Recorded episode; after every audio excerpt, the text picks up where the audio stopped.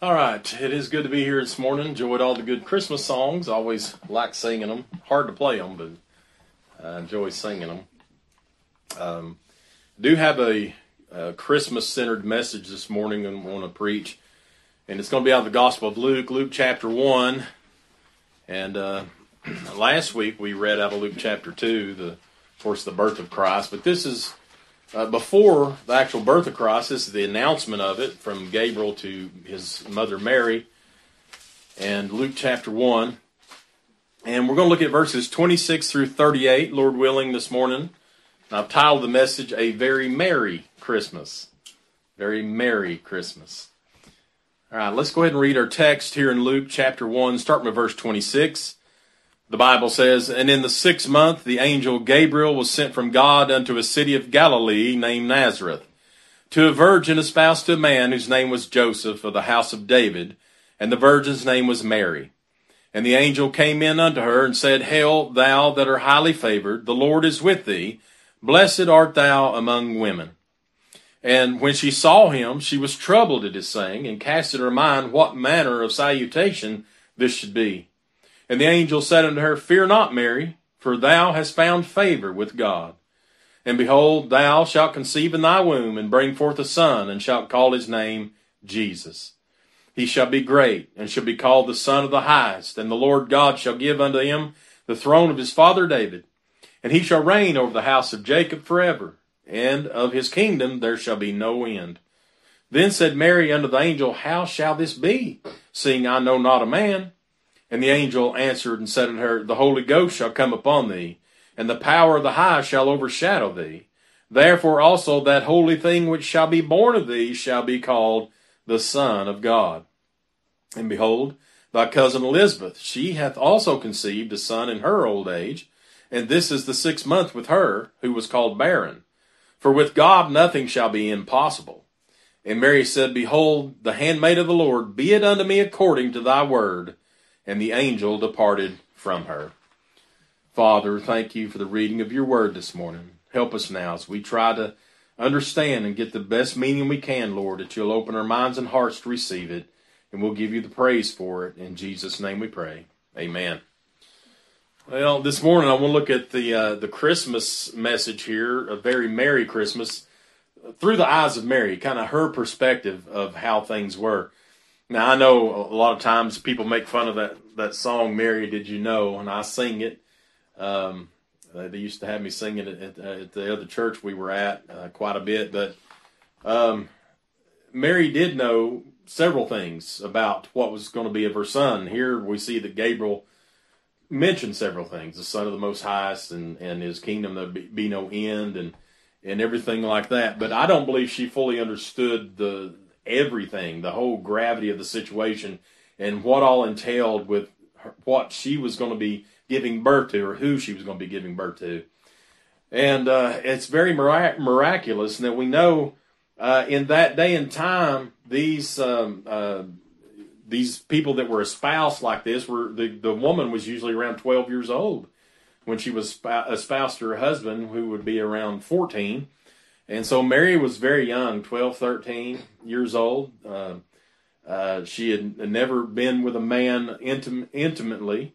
And so there was no way possible for her to have a child uh, unless this miracle occurred in her life and the Lord God planted that seed uh, by the Holy Ghost inside of her. And so we kind of look at this through her eyes. And, uh, you know, we all have our own perspective on Christmas. Everybody has certain things in their mind they think about when they hear the word Christmas. Of course, the number one thing should be it's the birth of Christ that we are celebrating, remembering. We know that Christ wasn't born on December 25th. Uh, I know that. And I know that Christ, Christmas was Christ Mass. It was created by the Roman Catholic Church. I understand all that. And there are those out there, even Baptists, that don't believe in celebrating Christmas or having Christmas trees or anything like that. Uh, they claim that it's a pagan tradition and that uh, we have no business in it, and it's also intermingled with Catholicism and all that. Uh, I understand where they're coming from, but uh, when I think of Christmas, I think of when God sent His only begotten Son here on this earth to die for my sins. He was born in that manger to a virgin, and uh, he he was the only one able to forgive men of their sins. And so that's what I think of immediately when I hear the word Christmas. And then we start thinking about, of course, presents and family and time to be together. And Christmas time at church is always one of my very favorite times. I love Easter as well. But and, and that's another holiday some people will detract from and don't believe in. but uh, here we find in our opening text there in verse 26 in the sixth month, the angel Gabriel was sent from God unto a city of Galilee named Nazareth. Now, there are two good angels mentioned in the Bible. We have Michael the archangel, and we have Gabriel the messenger angel. This is Gabriel that has came to Mary, and it has been approximately 400 years since man has heard anything from God uh, between the Old Testament and the New Testament, about a 400 year period that it seemed God was silent, but he was he was not silent. He was still working. He was still doing things and uh, preparing things. And this was one of those things that God was preparing all this time. And so he sends this messenger angel uh, over uh, Gabriel to Mary. Now, uh, it talks about uh, in the sixth month. That sixth month is referring to the sixth month of Mary's cousin Elizabeth um, having a baby. I don't use the P word. I, I, was not allowed to use that word growing up, and it, it, just feels wrong for me to say it. I know there's probably nothing wrong with it, but I don't like to say. I like to say "great with child," like the Bible says, uh, or she's going to have a baby. So uh, it's referring to that six month period when Elizabeth's conception of John the Baptist occurred. Uh, of course, he being the cousin of Jesus, and also the one that was that was prophesied to be the forerunner of the Messiah, Christ Jesus. And so um, that's what that's talking about about the sixth month.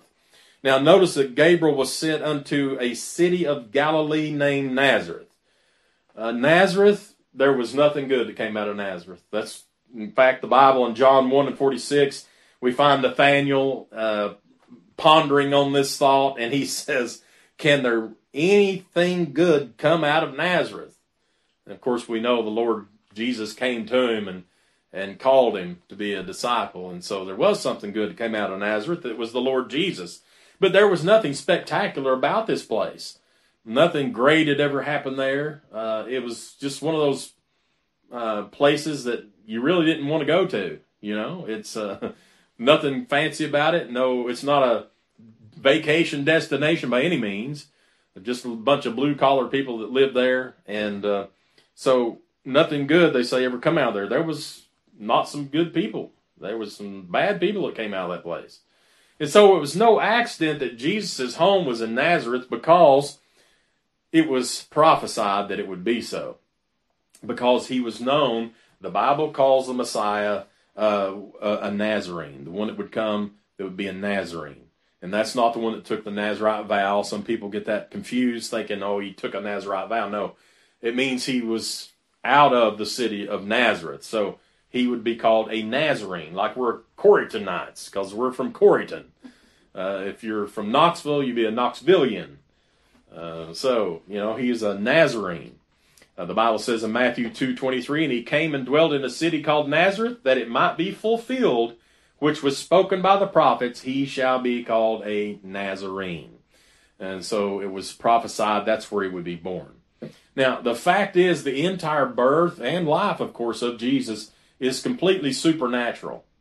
Uh, it was prophetical and supernatural. Every single detail about his birth, life, and death was preordained even before he was born of a virgin in Bethlehem. In fact, there are over 350 prophetic messages, promises in the Old Testament that speak about the birth of Christ. Isn't that amazing?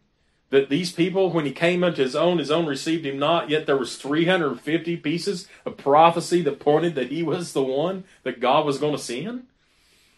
And so, uh, uh, look at verse 27. It says, To a virgin, espoused to a man whose name was Joseph of the house of David, and the virgin's name was Mary.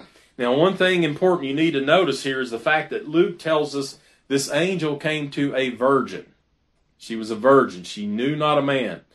This was prophesied by the prophets. One of the signs that the Messiah would come from, Isaiah 7:14, Therefore the Lord himself shall give you a sign. Behold, a virgin shall conceive and bear a son, and shall call his name Emmanuel, meaning God with us. And so this prophecy has been fulfilled through Mary. And so that's one of the perspectives that you can think about that Mary has on Christmas. Her being a virgin and being able to give birth and uh, even like she told Gabriel, she said, "How can this thing be? you know, I, I, don't understand this. I've never known a man." And uh, so he says, "Well, it's going to be of, of the Lord. The Lord's going to be the one that that gives you a child." And so, listen, if you do not believe in the virgin birth, then you don't believe the Bible.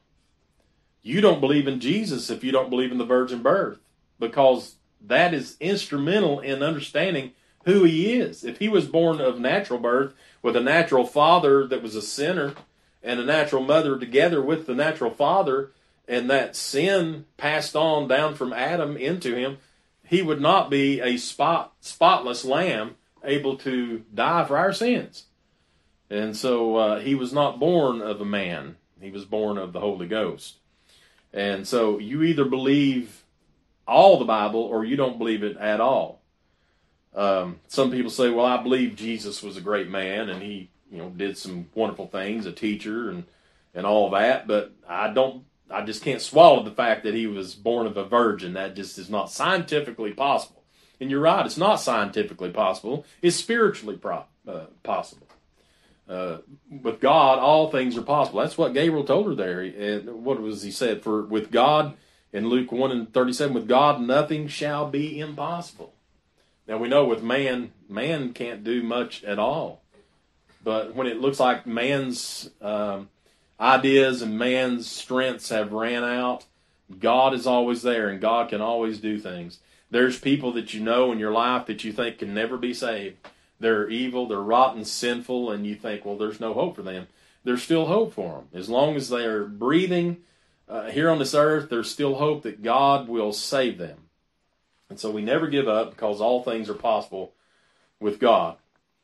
Um, uh, one sad thing is that in the liberal seminaries today, uh, they're teaching that uh, the virgin birth is is not possible. Of course, they want to throw science in with with the Bible, and so they tell the students there that they don't have to believe in all these. That uh, these are really uh, maybe uh, things that uh, mean something else or things like that. But these liberal, liberal seminaries, these professors, I believe most of them are lost if they're teaching such things. If you don't believe the Bible, um, then I, I, I just can't understand how you can be saved if you don't believe all the Bible. now, if uh, you say the virgin birth is not real, then that means that you are saying that God is a liar because we believe this to be the Word of God. We we believe it to be everything that he inspired men to pin down that God has said, I want you to write this, and this is all truth. So if you don't believe parts like this, then you believe God's a liar, and the Bible says God cannot lie. And I believe every word of the Bible. And so Jesus was born of a virgin. So Mary never had a carnal relationship with a man. She was pure. She was a chosen vessel, chosen by God. She the uh, the angel told her she was highly favored, and so that don't mean that she was uh, better than anybody else, but that God placed high favor on her. Um, she must have been a wonderful woman. Uh, she God saw something in her, and He chose her to be the one, the vessel, to bring His Son into this world. So uh, that means that uh, the Lord Jesus was spotless it says there in our text that uh, Mary was a, the virgin was a spouse to a man. Uh, that espousal, like I said, of Mary and Joseph, it was a legal binding agreement. It was kind of like a, a marriage uh, agreement contract. Um, it was almost like being married, but not quite. You were not living together or having any kind of physical contact. It meant that you were promised to this person and you promised to be faithful to them until the time when you our holy matrimony takes place when they're married. And so, like I said, the woman was probably around 12, 13. Uh, the man, spousal age, typically 14 years old. And during that espousal time, the man would prepare a place for them to live in and uh, a, a, home uh, whatever they were going to do. He would be getting everything ready, and then when it came time for the marriage, they would move into the the the home that he's prepared for them. And so they were just teenagers. And by the way, the only way out of a, spousal was by a divorce or by death. Was the only way you could get out of that. Okay, it says that he's spouse to a man, a man whose name was Joseph of the house of David. Now, for Jesus to be the Messiah, he had to come from the lineage of King David. There's no other way about it. The Bible tells us this. The bloodline is always traced through the father's side of the family. Now, we know that Joseph was not his natural father, he was his adopted father. So, uh, you call him a, a stepfather but he was the one that uh, the the bloodline actually lineage is traced through. Even though he was adopted by Joseph, um, he still has all rights and uh, of the heir to whatever's Joseph. So Joseph's bloodline would apply to Jesus as well. And so we're given in Matthew and Luke the, the genealogy of Joseph to prove Jesus' connection to the throne of David uh, like I said, Jesus, uh, Joseph was not Jesus' earthly father, but through adoption, he became the legal son and heir uh, to the throne. Now, listen to what it says in Matthew 1 1. The book of the generation of Jesus Christ, the son of David, the son of Abraham. Now, notice Matthew lists David first and Abraham second. But Abraham uh, was here 1900 years before David was here. And uh, David was here a thousand years before Christ was born. Yet Jesus is called the son of David first, and then the son of Abraham. Uh, Matthew's genealogy is the genealogy to the royal bloodline. Jesus had to be traced back to David. Uh, one thing interesting to note although Joseph was a descendant of the royal bloodline, he was not living in royalty. Uh, he was just a poor carpenter. So he was not reaping any benefits from being in the royal bloodline. You know, we're this is this is kind of related, but we're uh, related to Kenny Chesney. He's our my third cousin, and uh, everywhere we go, when people hear my last name, they say, "Oh, are you related to Kenny?" Well, yes, we are, and they say, "Well, that's wonderful. That's great." You know, I I, I wish I was related to somebody famous like that, and I'm like, what good does it do me? I don't reap any benefits from him being my cousin. Uh, you know, last time I spoke to him was in high school. and he would have nothing to do with me today. I'm not getting any money from his concerts or anything. Joseph was not reaping any benefits from being part of the royal bloodline of King David. So we can see how the influence of the throne of David had had been weakened throughout that thousand years since he reigned. It had got weaker and weaker as they put up uh, kings that uh, were not good kings. Remember all those kings that were mentioned there um, in in the Bible when they went into captivity and how awful they were and they'd done evil in the sight of God. So the the royal bloodline had deteriorated into practically nothing, where one of the descendants is really just a poor carpenter. Yeah, he's not wearing around a crown or got any gold, anything like that. And so they were no longer wealthy or held any influence. By the way, that's important to know. They held no influence in the kingdom the very city of David that they came from. All right, it goes on to say, and the virgin's name was Mary. and the angel came in unto her and said, Hail, thou that art highly favored. The Lord is with thee. Blessed art thou among women. So, in that summit, something, and the virgin's name was Mary. No pomp, circumstance, no, you know, this uh, prepared woman that God has set aside for all these years and is, you know, Nothing like that. No big introduction, no history, no background. We don't know anything really hardly at all about her or her family. Her name means exalted. My wife's name's Mary. We exalt her, especially around supper time. We exalt her highly. uh, but what an honor it is for this young lady to be chosen by God to be the mother of Jesus. Uh, she was probably from the tribe of Levi, since the Bible tells us she was the cousin to Elizabeth, who, of course, is of the tribe of Levi, or, the she's one of the daughters of Aaron. The Bible tells us, so that is of the tribe of Levi. Now, other than that, all we know is that Mary lived in Nazareth, and she was espoused to a man named Joseph. But the Bible doesn't tell us something about her that uh, it does tell us something about her that we need to know. That's the most important thing. She was highly favored. And so the angel Gabriel appears to her and says, Hail, thou that are highly favored. Uh, can you imagine how Mary must have felt when, when this happened? You know, if you if you Google uh, Gabriel appearing to Mary, you'll find and, and look at the images that people have out there. You're going to find this really feminine looking angel with blonde hair flowing, long hair, and these big gold wings, wearing a white robe, and and going over Mary like this, you know, and you see a big shining light going down her and, and her, you know, cowering down like this. Um, I don't believe angels look like that at all. I believe they're terrifying creatures. Uh, uh, because we see throughout the Old Testament when people come in the presence of an angel, they they uh, they fall on the ground like they're dead. Uh, they fear, they tremble, and so I don't believe that Gabriel was this beautiful, uh, womanly looking angel. And there's no women angels, by the way. You can go to Sermon Audio, look up our Angels 101 sermon series, and find that. Uh, but here, Gabriel's appeared to her, and how disturbing that must have been for a, a young girl. and suddenly, this, and everywhere you read in the Bible, angels are huge. Um, there are, um, I don't even know how to describe them really, but uh, it comes into her. He comes into her presence and speaks to her and tells her she's highly favored. She's probably looking around thinking, is he talking to me? Are you talking to me?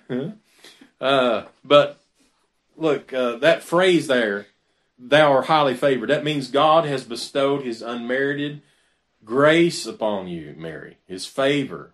Uh, that word favor comes from a Greek word, and I know there'll be people out there, we don't need the Greek.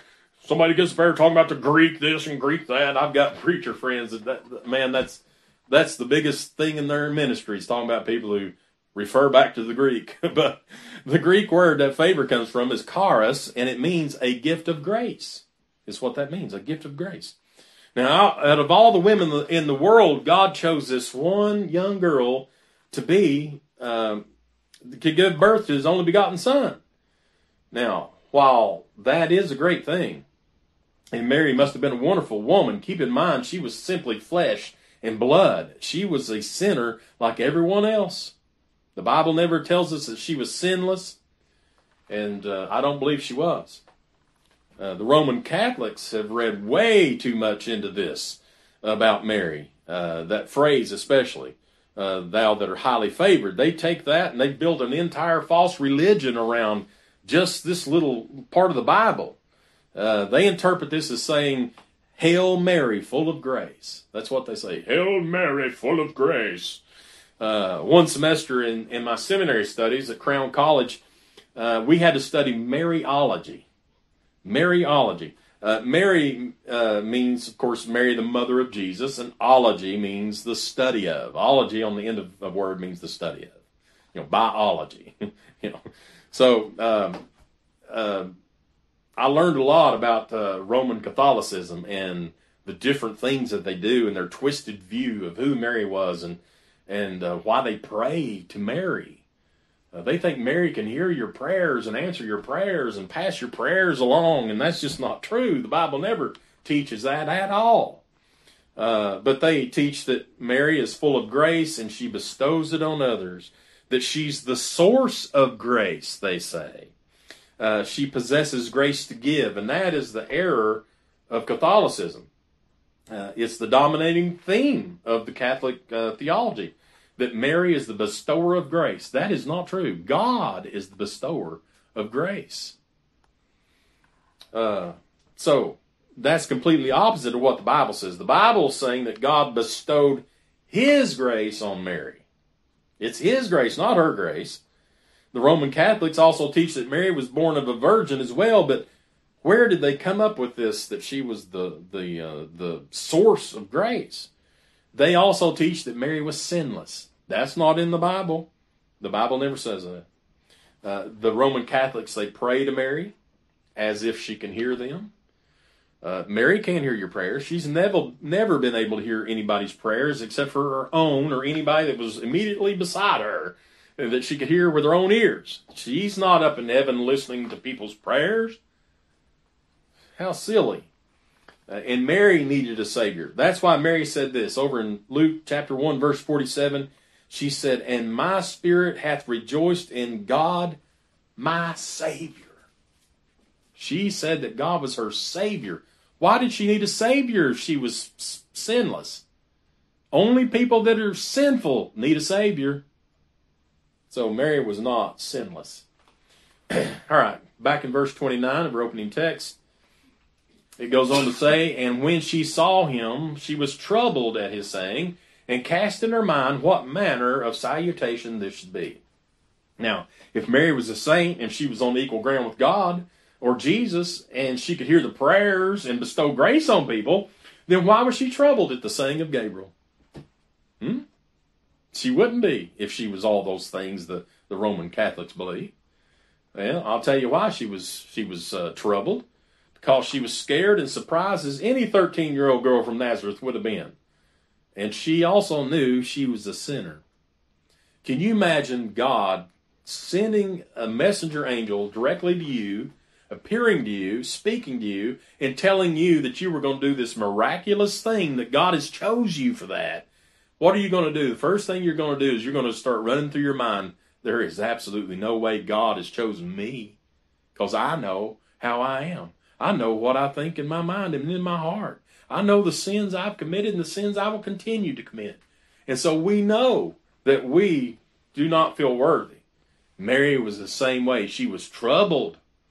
She was troubled. All right, look at verse 30. And the angel said to her, Fear not, Mary, for thou hast found favor with God. And behold, thou shalt conceive in thy womb and bring forth a son, and shalt call his name Jesus. He shall be great and shall be called the Son of the Highest. And the Lord God shall give unto him the throne of his father David. And he shall reign over the house of Jacob forever. And of his kingdom there shall be no end. Wow. That's a heavy load to lay upon a teenage girl, isn't it? Uh, you're going to have a son that's going to do all these things. Um, try to put yourself in her shoes that day. I wonder what was going on in her mind. She's probably thinking, all right, first of all, nobody's going to believe this. if I tell anybody this, they are definitely not going to believe it.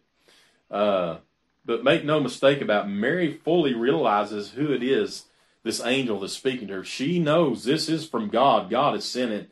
And she knows it's the truth that she is going to conceive this son. She knows it without a doubt. She just don't understand it. And so this is the Messiah she's always heard about, the Messianic Prince, the King of Israel, the anointed one who would set the captives free. That's how she would have known who this was the angel was speaking of. Her son's going to be that. All right, look at verse 34. Then said Mary unto the angel, How shall this be, seeing I know not a man? Okay, so she she believes the part she's going to have a child already. That's that's already done. She believes it. Now she's questioning how. I understand it's going to happen, but I don't understand how it's going to happen because I don't know man. And don't you just love how she reacts? Look at it closely. No, she did not say that's impossible because I've never known a man. She didn't say that. She said, How? how shall this be? And so she believes it. She just don't know how it's going to happen. She knows she's not had any physical contact with a man to be able to have a child. And so she's simply asking the Lord, you know, uh, how you going to do this? And I'm sure her head is spinning right now uh, for all this information. Verse in verse 29, it said that she was troubled and cast in her mind. That means she was mentally shook up. You ever been troubled and cast in your mind where you're just mentally shook up? That's what Mary is right now. It's a lot of stuff for her to understand and to grasp. All right, look at verse 35 through 37. And the angel answered and said unto her, The Holy Ghost shall come upon thee, and the power of the high shall overshadow thee. Therefore also that holy thing which shall be born of thee shall be called the Son of God. And behold, thy cousin Elizabeth, she hath also conceived a son in her old age. And this is the sixth month with her, who was called barren. For with God nothing shall be impossible. So just like that, Gabriel tells her exactly what's going to happen. Okay, well, I'll tell you how this is going to be. He didn't hold anything back. He didn't say, "Oh, Mary, just you know, just trust, have faith, Mary, and you'll eventually get it." You know, that's what people want to do today. They don't want to get into any details and get y'all concerned and everything. Oh, don't you worry about it. You'll understand eventually. No, Gabriel says, "All right, I'm going to lay this on you. Uh, I don't know if you can take it or not, but listen, I'm going to go into detail." And he goes into great detail. This is going to happen through God's Holy Spirit. He says. He is going to actually plant a seed inside of you that's going to cause you to become great with child. And so it's like Shirley Mason always says, it's a God thing. it's a God thing. Uh, sometimes we just need to stop asking questions and accept the fact that it's a God thing. But God, how am I going to do this? How am I going to be able to pay my bills? How am I going to be able to uh, get this job? How am I going to be able to do this or that? Trust in Him, and it's a God thing. God can work out things where we think is impossible. And we sit around, we fret about it, and we worry over things that we really have no control over. We just need to pray and ask God to help us and, and rely upon Him and see that He does His His thing. All right, verse 38. It says, And Mary said, Behold, the handmaid of the Lord, be it unto me according to thy word. And the angel departed from her. Isn't that something, Mary? She's willing to be used by God. She didn't say, Hang on, Gabriel. But can you just go back up to heaven and tell God that I'm just really not ready for this? Uh, would you tell him that maybe later on, when I'm a little older, or when I get married or something, then maybe I can do this? But right now, I didn't. She didn't do that a lot of us deny the things that God wants us to do, and we say, God, you know I can't do that.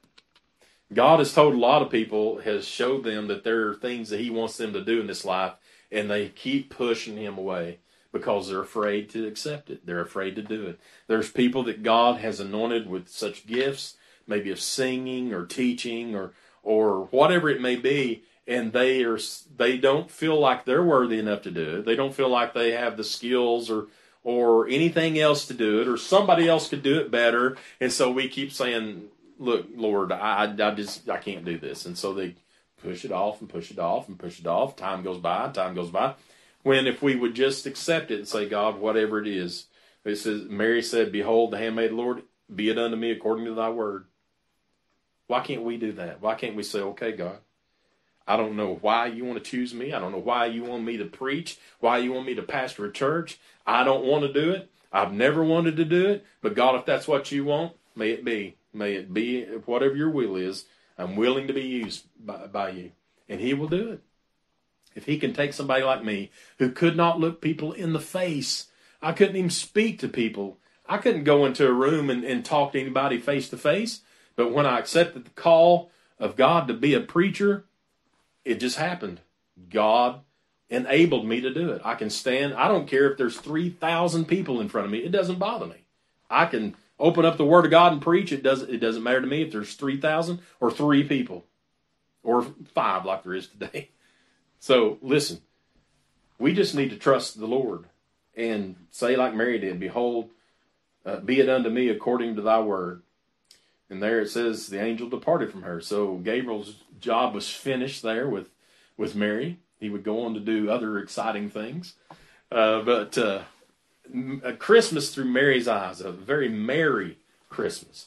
Now, I don't want us to get all um, you know uh, worked up over everything about Mary because the most important thing about Christmas is Christ. Uh, Mary was the vessel that God used to deliver Christ to us. And so when we think of Christmas, don't think like the Roman Catholics and oh, Hail Mary, full of grace. You know, it's uh, Hail the Lord Jesus Christ, full of grace, is what it is. Um, this time of year, we need to remember the reason we, and it's become a cliche, the reason for the season. It is Christ. Don't take Christ out of Christmas. There's no Christmas without Him. And so I know we get all focused upon gifts and uh, buying and, and money and um, all this stuff, but we need to make the number one thought in our mind this during this season is Christ. That God sent him here to be born of a virgin and uh, who would eventually grow up and at 33, approximately 33 and a third years would be crucified, would be killed for being uh, the Son of God. And he would die for our sins. He would be buried. He would ra- rise again in three days. And uh, he would uh, go to sit on the right hand of the Father to make intercession for us. And that by believing in the finished work of Christ on the cross, believing in the Christmas story, that Christ came here to die for our sins and believing what he did for us, uh, we can be saved. And so it's very important uh, that we understand that. All right, let's go to the Lord in prayer. Heavenly Father, God, we come to you this morning. Thank you so much for the message. I pray that it's been helpful.